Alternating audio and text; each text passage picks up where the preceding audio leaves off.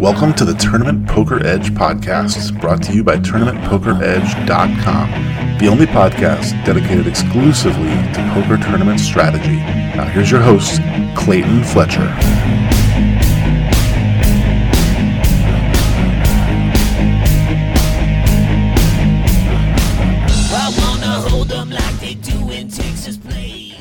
Hello, once again, everybody, and welcome to the Tournament Poker Edge podcast. I'm your host, Clayton Fletcher, here in New York after a mixed bag in New Jersey last weekend, where I was playing in the online Super Circuit series or whatever they called this one. I can't keep track of all the different tournament series they've had on my new favorite website, WSOP.com. I as many of you know, if you follow me on Twitter at Clayton Comic, I did win a tournament. It wasn't one of the big ones though. So I was in town for about four days playing basically everything except for the $1,000 high rollers.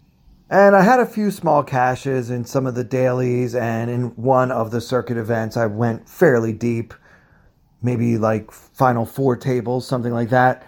But mostly it was nothing to write home about until uh, last Sunday, the last day I was there, I won a $4,500 guaranteed tournament that actually had a almost a $6,000 prize pool when all is said and done.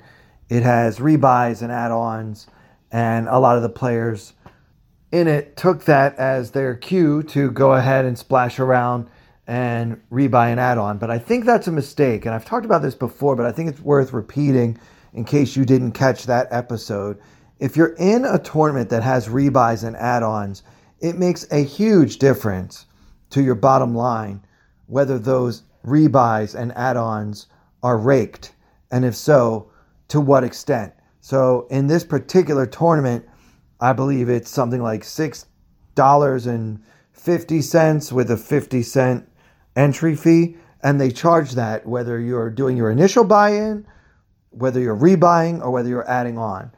So, with that in mind, it is a mistake to play the old school rebuy and add on strategy of, oh, I'm just going to keep putting money in because the theory, if they're not raking the rebuys and add ons, is that by playing a wild, aggressive style in the early stages of this type of tournament, you actually give yourself a better chance of getting most of that money back when you win first place in the tournament.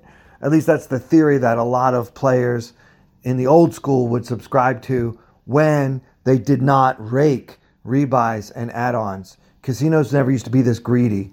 Online poker never used to be this greedy. Now they are actually raking every dollar you put in to these tournaments. So, for that reason, I think it's very important that when you're playing this type of tournament, you don't adapt that old school wild child style for the first hour or whatever the rebuy period is but rather you play more of a standard style. And I don't even think it's wise to necessarily take a rebuy right away as soon as you buy in. In the old days, I remember uh, there was a tournament at the Sands Casino in Atlantic City that I used to play very early in my career. This tournament was a $20 buy in with a $10 entry fee with rebuys and add ons. So what that means is that back then, you pay $30 to sit down and the casino gets $10 right off the top. And then throughout the re-entry period, which I believe was about 90 minutes, if you wanted more chips, you could you could buy another, I think they started us with 4,000 chips. You could buy another 4,000 right away for $20 as soon as you sat down at the table. And none of that $20 went to the house all of it, 100% of it went to the prize pool. So that's a fun tournament. You know, you're buying in for 30, you give another 20, you get some more chips. You can kind of go a little bit crazy with, with those chips, or at least theoretically you can. I'm not saying just to spew it, but you know, go ahead and take your coin flips. Try to build a big stack because all of that extra money is going to be going to the prize pool. And some of you won't remember this, but back then, this would have been maybe like 2004, 2005. Back then, in most major casinos, they would pay 50% to first place. So one time I won this $20 tournament with rebuys and add-ons and it was like a $3,000 prize. And that might not sound like a lot to you. I'm not sure how you'll feel about that if you're an online player. But let's point out that the Sands Poker Room had like 15 tables. And I believe that tournament attracted like 120 players. So if you really do the math, that's ridiculous that I won $3,000 in that tournament. But it shows you how wild and aggressive everybody used to be during the rebuy and add on period and just how much bigger the prize pool can get when the greedy casino doesn't keep taking a rake out of every single rebuy and add on. So that's my little dissertation about that. I'd love to get your thoughts as well if you are a player on WSOP.com or any site that has R&A style tournaments. Do you think it does make sense for players to change their style based on whether or not the additional monies are being raked? So, yeah, let me know what you think.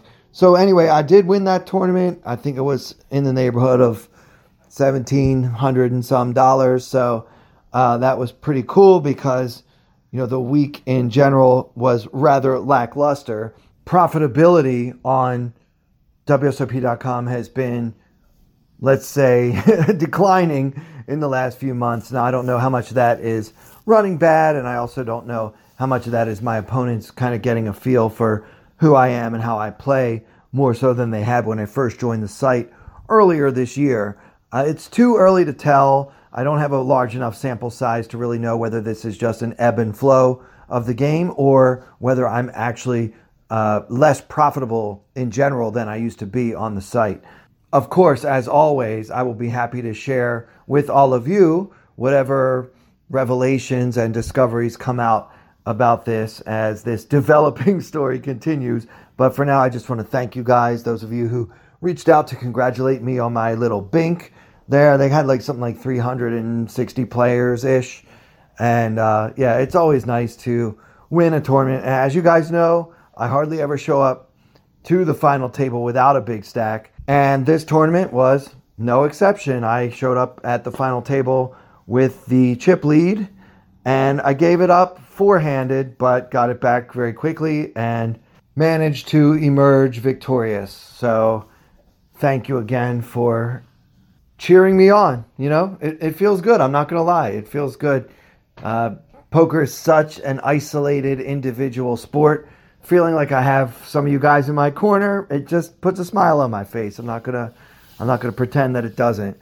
Um, I wanted to let you guys know. Speaking of putting smiles on faces, I am doing something this Saturday, the 12th. I believe you'll be hearing this on December 11th. So coming up tomorrow, if you're listening to this on the day it's released, yeah, this Saturday, December 12th at 4 p.m. Eastern. 1 p.m. Pacific, I will be doing final table commentary for a brand new thing called World College Poker. So I'm very excited. It's the Fall Brawl final table, and your commentators will be yours truly, along with the great Alex Fitzgerald, TPE coach, uh, guest on the podcast many times, and personal friend of mine. So we're going to have some fun. They think it's going to be three or four hours. You can watch the college kids battling it out. This is really something new and something different that they're that they're creating, and it's really picking up a lot of steam. I believe they have over 1,000 entries for this thing, and it's an app. It's on Poker Bros, the app. And as you may or may not know, colleges around the world have poker clubs kind of like when I was in college, we did we had chess club and you know different kind of games you can play. Well, a lot of these college kids are very into poker, so there's a whole new generation of poker loving college students, and they did not have to pay to enter this event. It's not legal for people that are only college age to gamble. So instead, what they've got is a, a, a number of sponsors. So there'll be prizes and just come on YouTube and check it out. Uh, there's a link on my Twitter at Clayton Comic. You can find it. You can also just go on YouTube and look for World College Poker. So I'm very excited to have been asked to co host and stream their very first ever final table. So, uh, yeah, please come and, and check it out. I think it's going to be fun, and I guarantee there will be shenanigans. All right, now let's talk about Doug and Daniel. Uh, my bet is looking good. as, as it stands right now, as I'm recording this on Tuesday, December 8th, Doug is up something like $720,000 after approximately 8,000 hands. So, uh, yeah, I do have a bet that Doug would emerge victorious. We know that heads up swings can be ridiculous. I'm not exactly making the classic mistake of counting and or spending those winnings yet. I'm not I'm not naive enough to think that this one's in the bag or whatever, but it is nice to have such a commanding lead. I've been watching some of the action. Um, you know, it's cards down, so it's hard to know exactly what's going on. I love the commentary on both sides, but I think it would have been great if they just could have licensed one official commentary team, you know, so that we don't have competing commentators on you know, Team Daniel versus Team Doug. It's almost like the news nowadays. It's hard to know what the truth is when everything is given with a, a slant to it. So I guess it's just a microcosm of the world that we live in right now. Uh, I promise I'm not going to go any deeper into politics on this episode than that. But I will say, I think Daniel's playing a lot better than I thought he would. Uh, and that's not meant as a snide comment because he's down $700,000. The truth is, everyone, including Daniel, agreed that Daniel is an underdog before they started playing. It was just a question of how big of an underdog is he? Is he four to one? Is he five to one? Is he ten to one? You know, I don't think that anyone's a ten to one underdog unless they never played poker before. Just because heads up is a lot of variance, even over 12,500 hands or 25,000 hands, whichever it ends up being. And I'm willing to make a very large bet that it ends up being the full 25,000. And the reason for this is simple.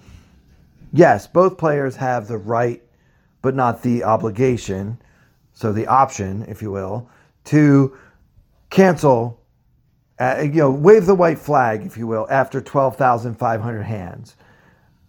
Obviously, the guy who's winning is probably not going to do that. So it's really up to, in all likelihood, Daniel halfway through the match if he wants to say, you know what, I'm in way too deep here. I'm losing too much money. I give up. You win. Thank you for the challenge. Best of luck in your endeavors, whatever. I don't see that happening at all because Daniel has a lot of people that have bet on him to win. So if he's down, say, a million dollars, after 12,000 hands. He's not going to say, well, that was fun. Okay, everybody, pay the man his money. That's not going to happen. I just don't see a scenario where that happens. The only scenario where that might have happened is if Daniel would have been down some obscene amount of money, you know, like 4 million, 5 million or more, where it's just there's no chance, there's virtually no chance of, of coming back from, from that. So why should I just keep playing with this guy against whom I'm a major underdog and just continue to lose more money when it's clear that I'm not going to win the challenge? If we get to 12,000 and Daniel is down, say, a million or a million and a half, I don't think he would ever quit under those circumstances because that's, whether it sounds like it or not, that's absolutely recoupable within the next 12,000 hands. Someone asked me on Twitter whether I think that towards the end, Daniel might employ more of a Kill Phil type of style, which, if you've never read that book or, or familiar with the strategy, Kill Phil is basically how to beat a player when you know that you're a huge underdog. And it's really a tournament strategy that says basically, if you have what appears to be a coin flip type of hand, you just raise really big, like way over bet, raise, and then force them to fold a strong hand like ace king where they don't want to take that flip and then you just win the pot or you have a 50-50 chance of winning. And actually David Sklansky writes about this in one of his many works about a strategy that would basically teach someone how to play the main event in about 5 minutes. If you flop a flush draw, you just go all in. And even the best player in the world would have a hard time beating that strategy. I mean, you're not a favorite to win, but it kind of minimizes your disadvantage. So, what it really comes down to, if you take it from a bird's eye view, if you will, is that the player who's the underdog should want to invite variance, and the player who's the favorite should want to minimize variance. Because when my skill is greater than yours, you are counting on luck to beat me, is what it comes down to. So, therefore, when I'm in a pot against a player that is clearly better than I am, I can remember uh, day five of the main event in 2018, which is the one where I had my deep run that was on TV and everything. I was at a table seated to the right of Daniel Alaei, which is not fun. Okay, let me just say that's not fun. But when I got into a couple of pots with him, I made my raises larger than I otherwise would have, my bets bigger than I otherwise would have, because I wanted to invite the variance because that's really my only shot of, of beating him. I'm not going to outmaneuver or outplay Daniel Alaei. That's just not going to happen. So uh, that's kind of an example where I applied those techniques. So if I would normally raise to two and a half X, say he's in the big blind when I'm in the small blind and it folds to me and I want to play the pot. If I might normally make it two and a half or three X, here I would raise to five X. Even with a strong hand like ace king because I just don't even really want to play from out of position against him. Now, the problem is if I'm in that situation and I get pocket aces and I've already established this pattern, I need to raise 5x so that he can't just sniff out that I'm only doing this with my marginal to decent hands, but not my premium hands. That's just a little aside there, give you a little insight into how to uh, use that Kill Phil style, if you will, uh, and I think that Daniel, getting back to Daniel and Doug here, I think that Daniel should consider it, especially if he continues to suffer this losing streak that he's on. Uh, well, it's actually not a streak. I think he booked a very modest win, maybe last Friday. Uh, I'm not sure, but um, everything's up online. You guys can watch every hand if you want. Um, so I think that in this situation, Daniel should seriously consider making much larger raises, much larger bets, and just even the regular standard opens that he's doing rather than opening to, I think he's doing like 2.5 or 2.2, whatever he's doing, opening, maybe opening 3x every hand until Doug makes that adjustment, which I think that Doug will fairly quickly because that's really where Doug's strength always used to be when he was the top heads up no limit player in the world. Well, at least arguably the top, one of the best for sure, is that he would adjust to his opponent's mistakes. Now, he entered this match saying, All I really need to do is approximate game theory optimal poker, and I will win the match because Daniel's not going to be able to do that or anywhere close to it as well as I do. But if Daniel decides to start inviting variance by overbetting and overraising wherever he can, it could get interesting because the pots in general will get bigger, and it might be fun to watch the cat and mouse game that would then almost certainly ensue because Doug is going to want to exploit that. I just don't think he has it in him to continue being a GTO bot while Daniel is clearly opening himself up to exploitation. So, towards the end of this match, things could get interesting and it should be fun to watch and see whether or not Daniel decides to go that route, assuming he's a little bit down or a lot down when there aren't that many hands left to play. At this point, he probably sees it as well. It's still relatively early. We're about a third of the way through the match overall, so I'm not going to start taking any unnecessary risks. But we shall see. All right, last thing for this episode, I wanted to go over a hand that I played, not in that $7 with rebuys tournament. Even though I won that one, I looked through that one and kind of did a hand history review briefly. There weren't really any key decisions, not, no hands that I really think are worthy of the podcast, to be honest. Uh, it was pretty standard stuff. Like I raise with king, queen, flop a queen, bet for value, turn brings a flush draw, opponent leads into me, like whatever. It's just uh, there aren't really hands that I wanted to say. Oh, that one I really want all the listeners to hear about about this hand. Maybe when we got a little bit shorthanded, there were some fun moments in like the final three or four players. But yeah, I don't really want to talk about that tournament too much. I'm glad I won it because it replenished some lost funds in my bankroll on, on the site. But I, I do want to talk about another tournament I played on this past Sunday, which is called the Players Appreciation Tournament. Now, I think this is a very bold name that the uh, the site puts out something called a Players Appreciation Tournament, and they rake it. So if you really appreciate the players, do a tournament that's rake free.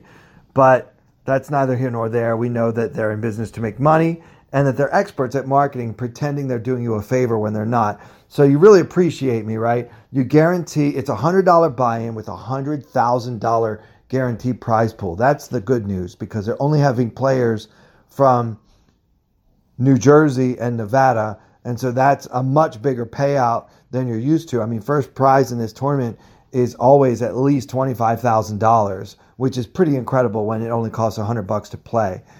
In addition, there are added prizes. There's basically like a lottery of all the players who entered the tournament, and then they have, I think, 10 or 20 added prizes after the fact. I think the biggest one is $1,000, and it's only 5000 in total for these added prizes. But uh, I did win one in one of the times. I probably played this tournament eight or nine times, maybe 10. And I did win an added prize once, but I just won 100 bucks. So I basically got a free buy in there.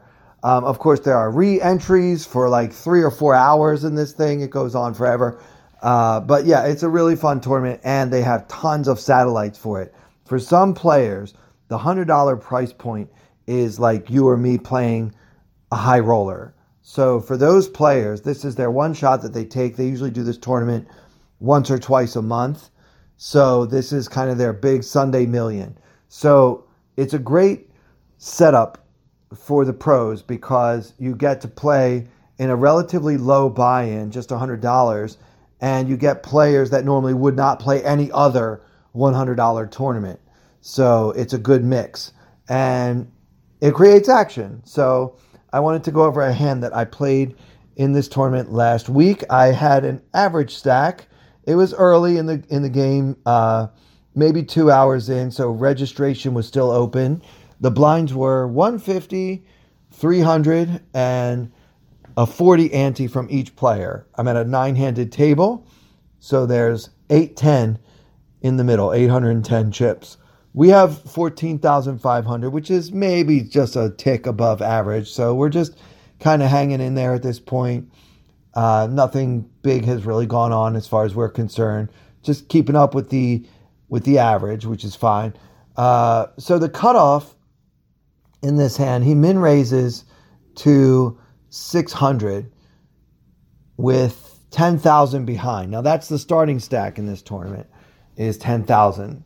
So now let's talk about the cutoff for a second, just so you know who we're talking about here. Uh, he hasn't been at the table for very long, but he's been very active. He's in a lot of pots, and he strikes me as uh, a recreational player who may be just kind of having fun. Maybe he's satellited into this for five bucks or something like that. Uh, I have not been impressed with his play or his ability to mix up his game.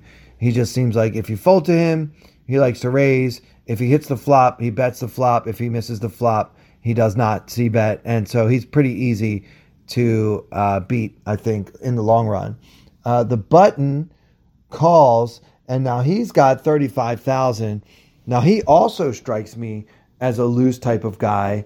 Now the average stack right now is about fourteen thousand. This guy's got almost three times that, so he's got a lot of chips. Uh, he's been very active. Many times early in a tournament, your chip leaders will be kind of players that just play every hand. They run good for a while. They end up accumulating a lot of chips. Uh, it's a well known fact that in the 50 year history of the World Series of Poker main event, the day one chip leader has never won the tournament. the stat may actually be he's never made the final table. I think that might be the case, although I, am not sure about that. But I know for a fact that that player has never won the tournament before. And it kind of stands to reason, right? Because if you play too loose, you might be hot for a while in the beginning, but eventually you're you're not going to be able to keep your, your chip lead because sooner or later luck is going to catch up with you, right? So uh, that's the kind of player we have here. He likes to call. He likes to see flops. He's kind of treating poker as a slot machine, and he hopes that he hits the jackpot. That's kind of his general style. Uh, and now we are in the small blind holding the Jack Nine of Hearts, Jack of Hearts, Nine of Hearts. So it's gone raise from the cutoff and call from the button. And now here we are in the small blind. Now, if you told me that you want to throw this hand away because you don't want to be out of position against you know at least two loose players holding a hand that is a trap hand you know how happy are we going to be if we flop a top pair of jacks or nines i don't know if you said that you don't get involved in this spot and that you just want to throw your hand away i will not argue with that one little bit okay uh, especially when we talk about the big blind, who is a loose aggressive type, who actually has the tournament chip lead at the moment. This guy has 46,000 in his stack. So he's got all of us covered by a lot. He has accumulated those chips from what I've seen by taking all those gambles like I like I was describing that maybe Daniel will start doing when the when the match starts getting more desperate or I should say, he starts getting more desperate to win that match.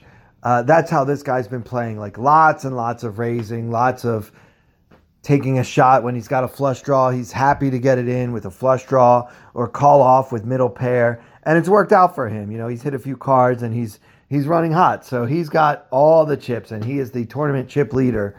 Uh, so if considering all of that, you want to throw your Jack Nine of Hearts away, I'm cool with it. Okay, I, I have no problem with that.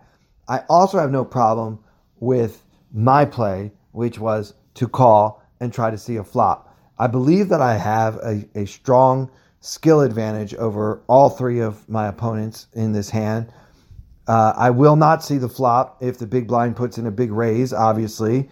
Even if the other two players call, I'm just not going to see a flop with Jack 9 in that spot, especially because a big raise would, would end up being a, a too big of a percentage of my stack. I, mean, I don't want to end up with an SPR of one and a half out of position against three opponents and then flop a jack and have to lose a whole stack. So forget that. That's not the plan. The plan is to call here and hope that the big blind checks. So I do call and he does check. So so far everything's going great according to plan. So we now have 2,700 in the pot and the flop comes King of Hearts, Queen of Diamonds, Six of Diamonds. So hero holding the Jack Nine of Hearts and the flop of King Queen Six with one heart. So we got some stuff going on here, right? We got a little a little gut shot, right? You got a little gut shot to the nuts there. You got a backdoor flush draw. We are multi-way here, so th- there is a case to be made for just leading here or getting really frisky and checking to the raiser, looking to check raise because there's so many cards that we can barrel on the turn, right? Eh, we might make a pair on the turn. We might pick up a flush draw or a straight or a straight draw. There's a lot of things can go well for us. So I like when you have kind of what Ed Miller would call a robust holding, and this this is a rather robust holding. I like the idea of finding spots to play around because we're going to have some value too, right? We might have played king queen this way, so check raising with that hand. So we need to have some bluffs as well to balance our range, as at this point I'm sure all of you know. So that's all well and good. We decide to start with a check here, but you could actually lead right out into the whole field if you want to, and I wouldn't really uh, have a problem with that if you wanted to do it some of the time. So we do check and the big blind checks, and then the cutoff, the original raiser, bets 1K into 2,700. So a decidedly small bet, and then the button calls it. So do we want to spring the trap here? I mean, the idea was we might want to check raise, but you know, when the button calls, I have to just hold on. Like now, if we check raise here, we're going to be bluffing two of these loose players, and that's usually not a good strategy. Not to mention the fact that the big blind hasn't spoken yet because he would probably have always checked everything to the raiser, whether he has something or not. So, with all that in mind, I decided to just call here. Had the button not called, I may have gotten frisky, but as it stands, you know what? I'm being offered a pretty decent price to see at least one more card, and I'm again going to call and hope again that the big blind doesn't raise it up. So I just call, and the big blind folds. So three of us are going to see the turn, and now with 7,000 in the pot and the cutoff only having 9,000 behind for the effective stack. By the way, Hero having now 13,000 behind. Uh, we see a turn card which we like a lot. It's the Queen of Hearts. So our board is now King, Queen, Six, Queen with two hearts. Now we are going to have a lot of queens in our range right? It does make sense to overcall on the flop with a hand like Queen Jack, Queen 10, Queen 9. Like there are some hands that would make sense to call a small bet even after the button called as well. So it is very possible that we would have a queen. For that reason, I strongly considered, I gave a lot of thought to leading out. And I still think that leading out is a good play here. We have a straight flush draw, but we also have a hand that is kind of uncapped at this point. If you think about it, I mean, we could have a full house. We could have king queen here. We could have pocket sixes for a full house. So, because we are uncapped and because our play so far has been consistent with all of those hands, and also because we will not always be receiving this pot if we get there. In other words, we could be up against a better flush when we get there. We could also be up against a full house and therefore be drawing dead at this point. It's probably better to find that out now. So leading out here on the turn with a small bet, I think makes a lot of sense. At the same play you'd want to do if you had the pocket sixes or any queen you want to be able to have some lead out range, so you need some bluffs in that lead out range. And I like having the kind of hand that I'm going to throw away. So, in other words, if we lead out here and bet 2300 into 7K, and then the cutoff or the button shoves on us, we're going to fold our hand. And the reason why is because we're probably drawing dead when they do that, either up against a higher flush or a full house. So we're not risking all that much by being blown off our equity here. So leading out with the intention of folding to a raise, I think is a very good play with this vulnerable, not that strong flush draw with a straight draw. Because when we get raised, I just don't think we're always drawing to a winning hand anyway. So it's fine with me to rate to bet fold. Uh, I did not do that this time though, and the reason why is simply the Cutoff has an awkward stack. If I bet 2300 and he shoves, I'm almost getting the price, especially when there is that one magical card that could give us a straight flush. I like to draw to a straight flush here because the potential payout if somebody else happens to make a flush would be so great.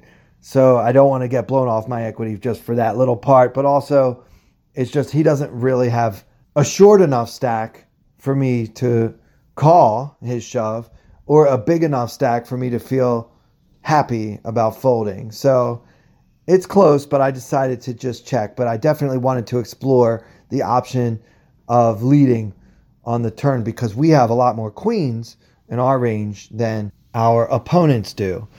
So we do check and it checks through. So all three of us check. And now the river is that magical 10 of hearts wow, a straight flush, you know, it's just so beautiful to see that card, and especially on a board like this. Now, at this point, obviously, we're hoping that one of our opponents is slow playing a full house or even quads. We're hoping that one of our opponents just made a flush with this river card, uh, or even a straight, right? Maybe you'll get called by a, a straight. I don't know. Maybe certainly these these type of players will call you sometimes at least with a straight when the, when the board is paired and the flush comes in. It does happen.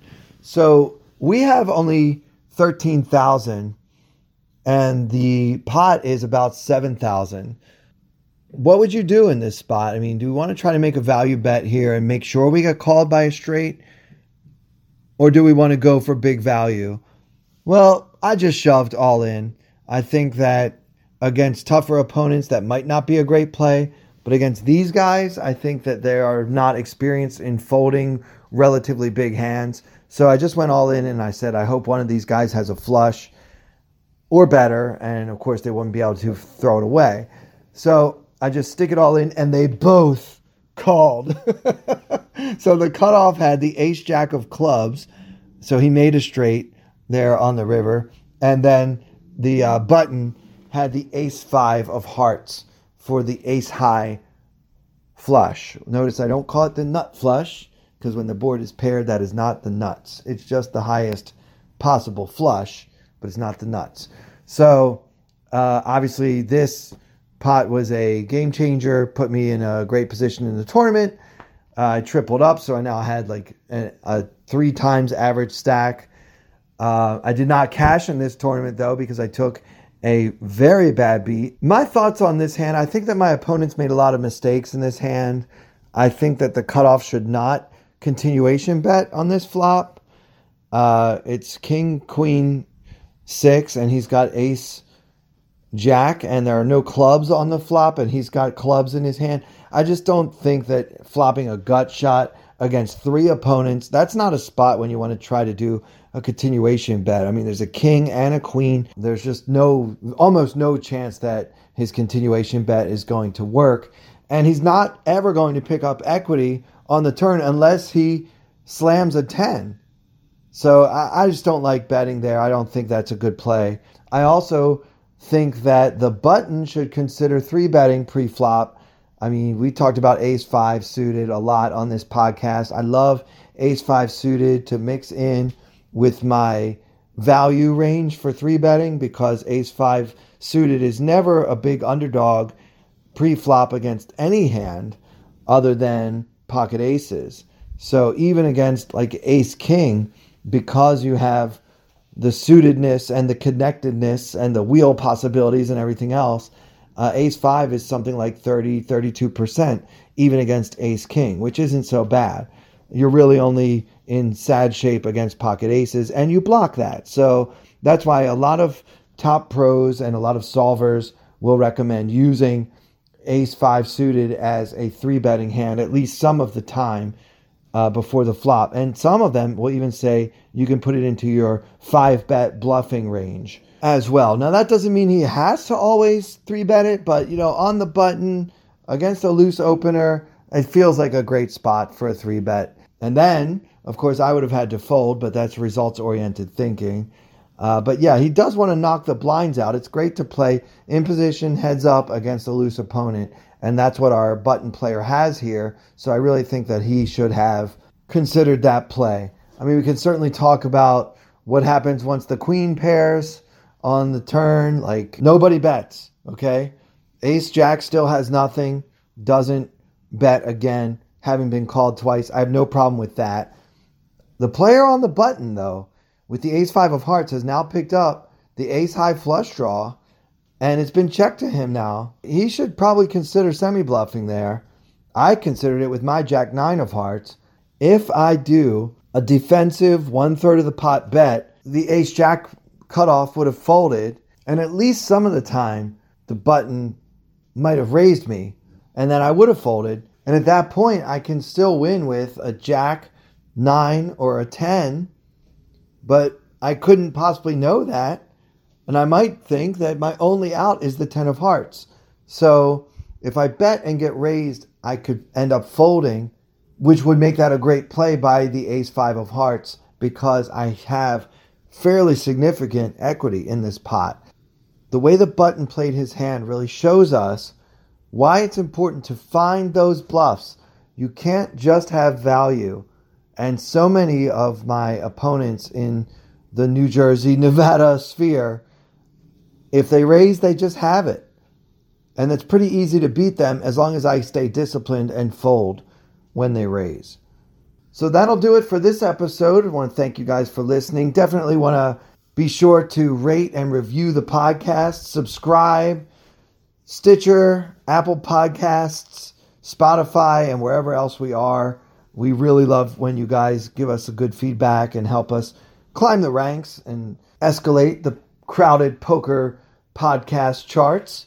And if you're still looking for a website where you can learn from top notch coaches like Andrew Brokos, Colin Moshman, uh, Jared Smith, and of course, my broadcast partner this weekend, the Assassinato, Alex Fitzgerald, look no further than tournamentpokeredge.com. So for everyone here at TPE, I'm Clayton Fletcher. Thank you all so much for listening.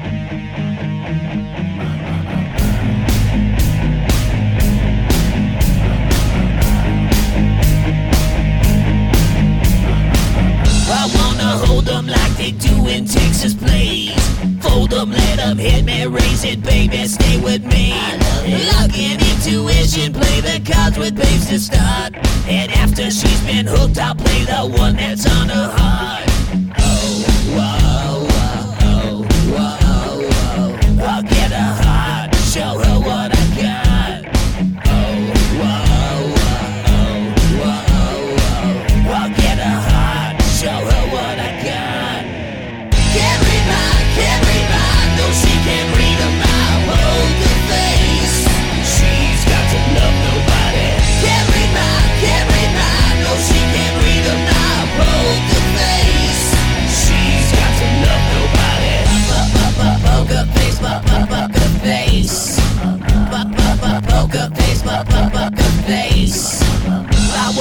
roll with her, hard pair we will be.